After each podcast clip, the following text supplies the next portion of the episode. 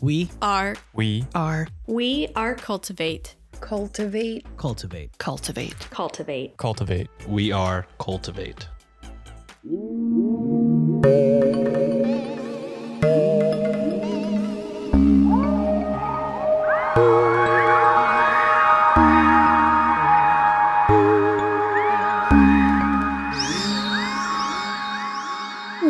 Welcome back to another episode of Weird Distractions Podcast, a weekly show, even though I was gone for like two weeks, but normally a weekly show where I discuss true crime, conspiracy theories, paranormal stories, folklore, and a little bit of this and a little bit of that to provide you, and more than likely, what the person working at the Tim Hortons drive through would consider a weird distraction from everyday life. Before I dive into this week's episode, I do have a little bit of housekeeping. Need to tell you what I need distraction from, as always, and then we'll dive right in. So, if you're not interested in listening to any of that, I would suggest maybe skipping ahead about five minutes. But if you're interested, hang on tight because we've got some ground to cover. So, as many of you probably noticed, I was off for two weeks, and that is because I originally I wanted to take a break because I was getting burnt out just from work and life in general. And then during that quote unquote mini break, I got sick. I sincerely apologize. I did not intend for it to be a two week kind of ordeal, but unfortunately, life has a funny way of, you know, making you rest when you absolutely positively should be resting. I do want to thank Lindsay and Maddie for allowing me to drop one of their episodes, being the Ye Old Crime episode I dropped, I believe, on December 4th. Thank you guys so much for letting me do that. I hope that Weird Distractions listeners are also now queuing up Ye Old Crime episodes because their show is hilarious, it is educational, it is historic, it is awesome. You you need to be listening. As well, I want to mention that there will be no weird spam for my $5 Here for the Weird tier folks for December, but it will be back in January. So stay tuned, keep your eyes and your ears peeled for when that returns. Now, by the time that this episode comes out, you would have maybe already heard the third edition of the listener distractions episode that I posted on December 13th. I just want to say thank you to everybody that submitted a story and would encourage folks that, hey, if you have a weird tale that you want me to read on one of these future episodes, feel free to email me at weirddistractionspodcast at outlook.com. This is one of my favorite series for the show, and I would love to keep doing it, but need your stories to do so. So once again, send me an email, weirddistractionspodcast at outlook.com. And it could be true crime related, paranormal related, conspiracy theory related, folklore related cryptids, or just anything that made you think, wow, that was weird. Now, I think that's all for housekeeping. In terms of my need for distraction, I think I need distraction from the fact that Christmas season or the holiday season, whatever holiday you personally celebrate, eh, just the holiday season in general, is upon us, and everything just feels so crammed and chaotic. And I need distraction from that because, to be honest, as many people who've been listening since the get go know, I'm not a big Christmas holiday fan. I don't like the expectations, I don't like the stress. I don't like the weather. so I'm excited to talk about today's topic. It will have a little bit of kind of like a Christmas esque to it, but uh, regardless, it's something weird, it's something kooky and spooky, and I think you all will love it. So let's dive into that. So, it's been a hot minute since I've discussed a conspiracy theory, and because it is the gift giving season, I figured I wanted to add that to the mix with discussing some creepy toy conspiracy theories to kind of get us in the weird festive mood, aka the only festive mood I will get into is if it's weird. I'll be discussing five toys and the strange theories associated with them. If I miss one that you have heard of, definitely let me know. And I do want to discuss others not mentioned today, potentially on a later date, so consider this version part one of maybe this ongoing uh, conspiracy theory topic I will discuss. Due to potential coarse language, disturbing adult themes, and other topics that could be discussed today, listener discretion is advised.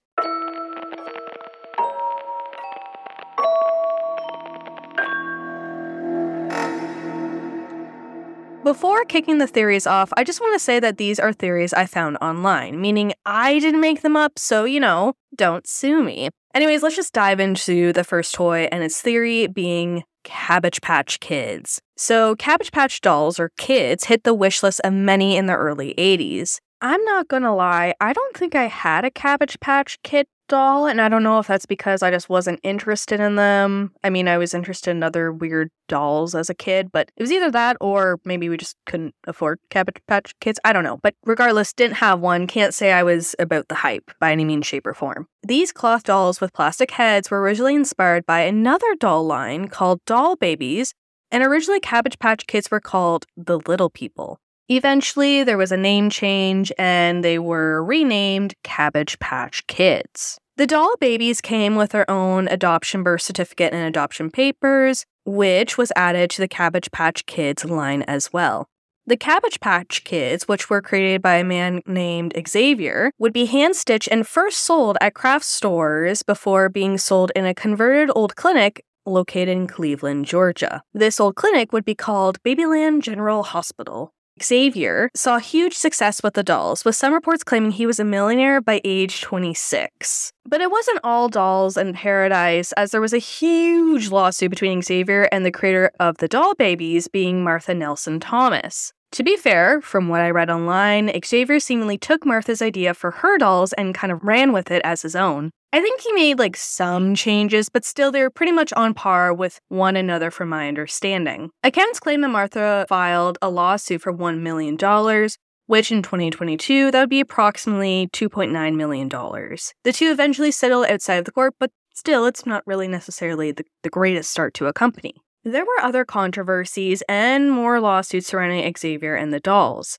But kind of stepping away from that and more into the weirdness of the dolls and the weirdness of the situation, there are some people that think that perhaps the dolls were designed the way they were in order to specifically look a certain way. Not connecting the real life notion that Xavier had been influenced by Martha, many conspiracy theorists believe that the Cabbage Patch dolls were designed the way they were in order to mimic what a survivor of a nuclear war would look like. These conspiracy theorists supposedly believed that President Ronald Reagan, you know that guy, allegedly was the mastermind behind the Cabbage Patch dolls, and that he, not Xavier, but he made the Cabbage Patch dolls the way that they look to manifest fears of what the appearance may be of children following a thermonuclear war. Basically, it was kind of seen as a fear feeding tactic in order to scare children, their parents, and everyone around them to be prepared for what life may look like if the US entered a nuclear war. Now, this theory is a big old stretch, uh, obviously,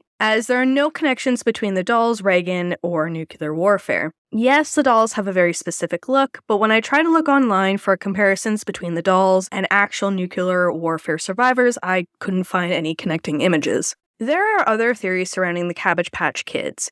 From claims of them coming to life and murdering people, which, hi, that's the storyline for Chucky, to children receiving a death certificate when they await their dolls to be fixed. I think this is a great toy to start off the episode as it kind of shows how far down the weird well we're going to get into, especially with the next toy. The next toy on the list to discuss is Beanie Babies. And Beanie Babies were such a staple in my childhood. And so I'm no stranger to the conspiracy theory surrounding beanie babies and spider eggs. I have a fear of spiders, so this one always sends shivers down my side and makes me just want to, you know, yak and just be non existent for a little bit. Before we discuss the conspiracy theory, let's talk about this icon of a toy. Created in 1986 by H. Ty Warner, these cute, mostly animal like toys are stuffed with plastic pellets, aka the beans, rather than the usual soft stuffing we saw in stuffed animals. These toys became a huge hit in the 90s, which, hello, hi, that's when I was around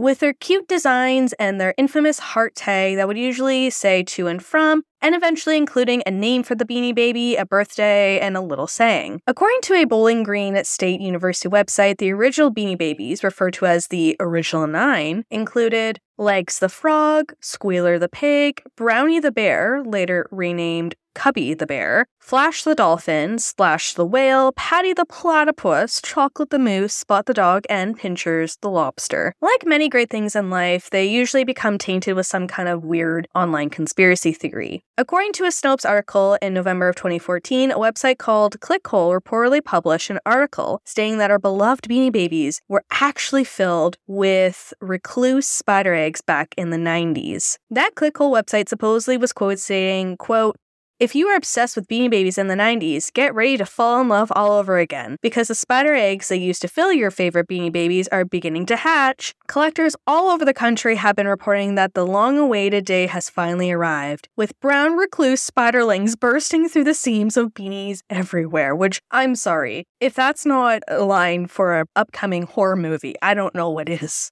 For those who have never heard of a brown recluse spider, don't fear. I will explain why they're not only awful to look at online, but why you should hope to never cross one on a bad day. Or really, a good day, or any day really. Any day that ends with Y. Just don't, you don't want to cross these spiders. So these spiders usually are a light to medium brown in color, and they grow between 6 to 30 millimeters and, reportedly, have a necrotic venom.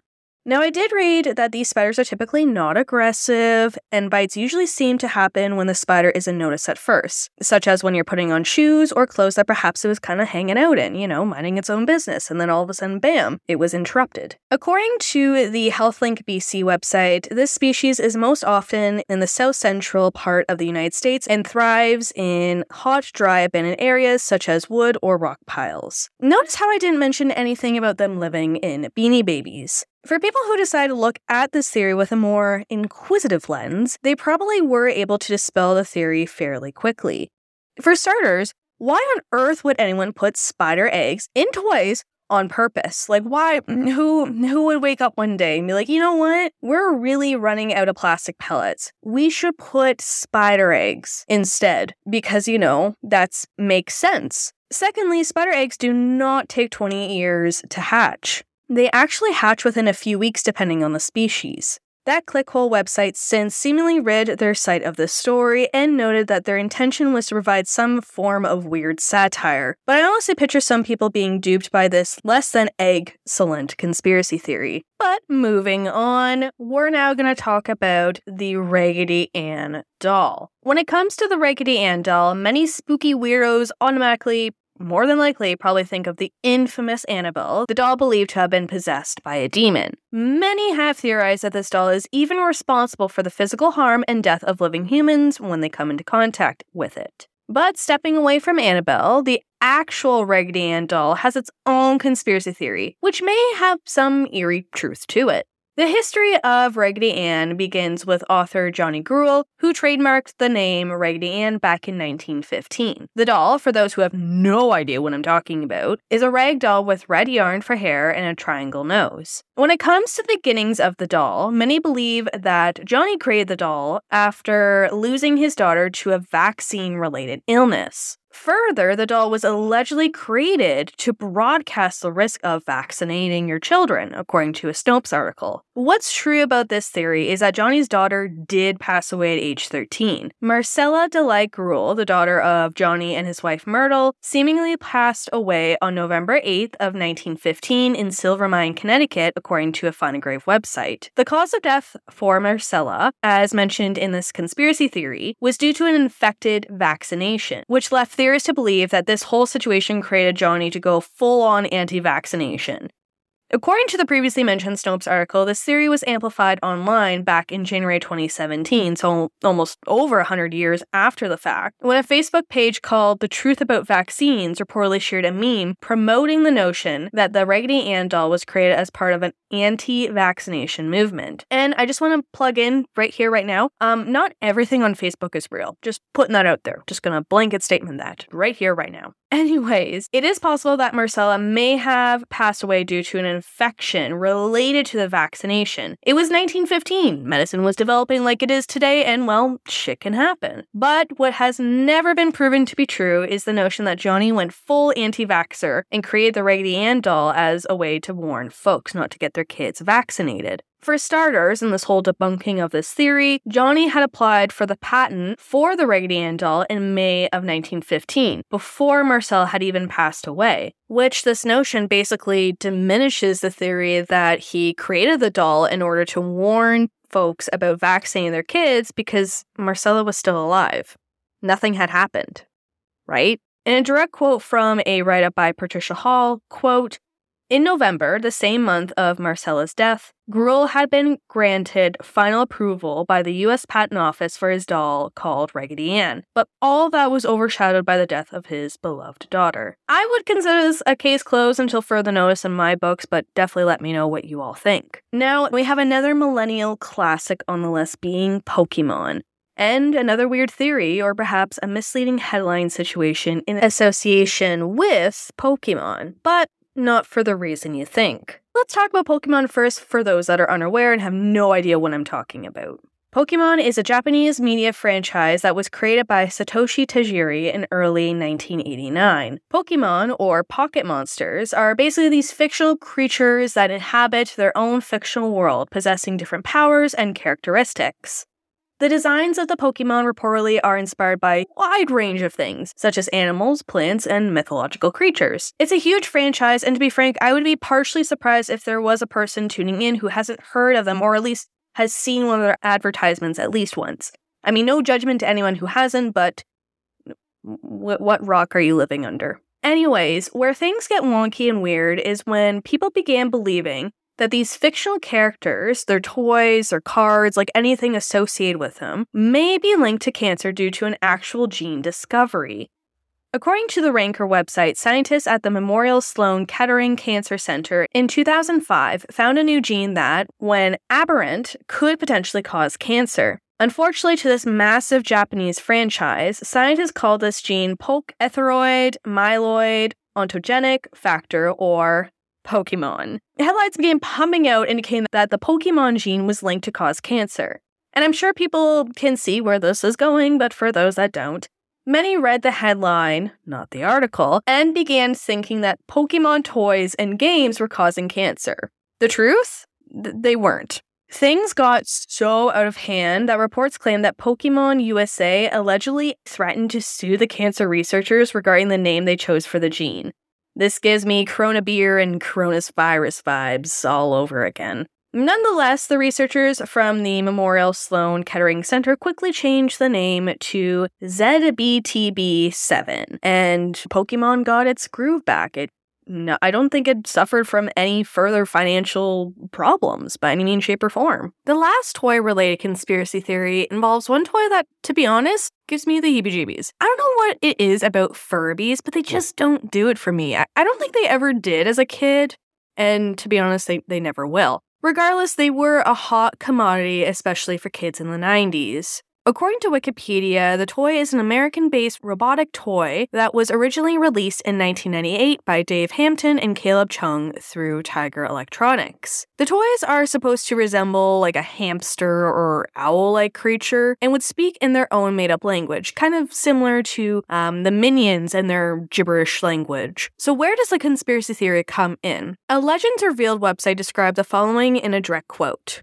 The sophisticated electronics and sensors in the product caused it so that it appeared as though the toys were learning to speak English. You see, the dolls initially spoke just Furbish, a nonsense language. Over time, they slowly added more English words until they spoke English. This, though, was just as, as this, though, was just as a result of a program that made it so that over time the dolls would automatically speak more and more English. And now here's the tricky part Sensors would go off if you pet the doll while it was saying certain words. It would then make the Furby speak those words more often.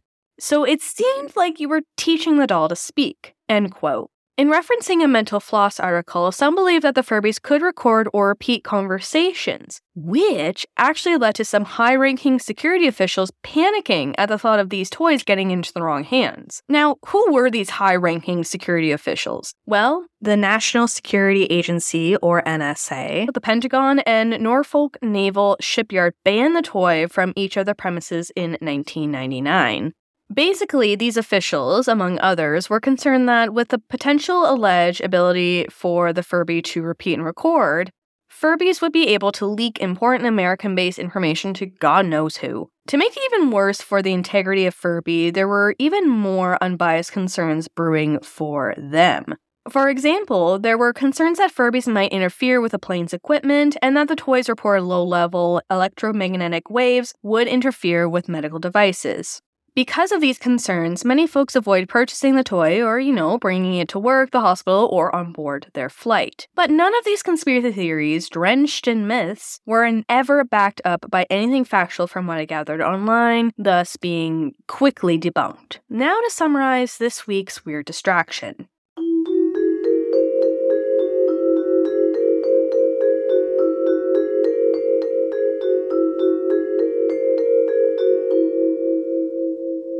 I think it's safe to say that online conspiracy theories will always put a weird damper on things that we hold sacred. Whether they are some burnt kernels of truth or some off the wall ideas, conspiracy theories, especially surrounding toys, will probably keep us on our toes for decades to come. Were there any theories I mentioned today that once got you good, you were very convinced it was true? If so, let me know on today's social media post or by sending me a DM or an email. And I'm also interested to hear if anyone has had any creepy or weird experiences with any of the toys mentioned today. Feel free to send those stories my way as well. If you've enjoyed today's Weird Distractions episode, please consider telling your friends, family, coworkers, or anyone else who will listen about the show. You can tell them to find the show on Apple Podcasts, Spotify, Good Pods, Google Podcasts, Podchaser, and many more. If you're streaming the show on Apple Podcasts or Good Pods, please consider leaving a five star rating and review. This helps the show out for free by letting others know that it's worth listening to. Another way to support the show for free and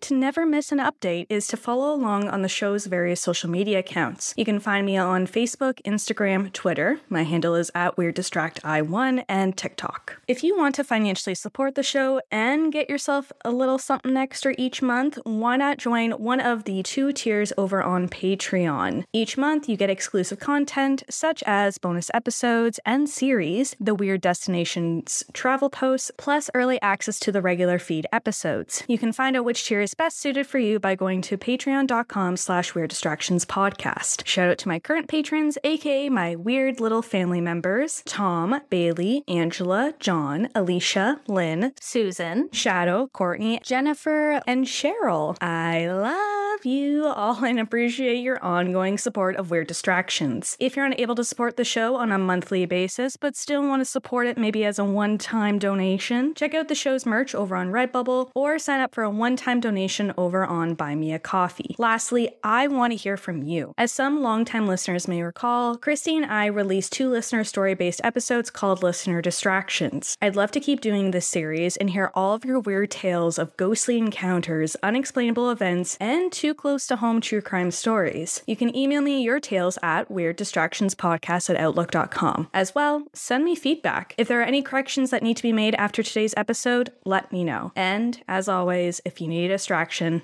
I got you. Bye.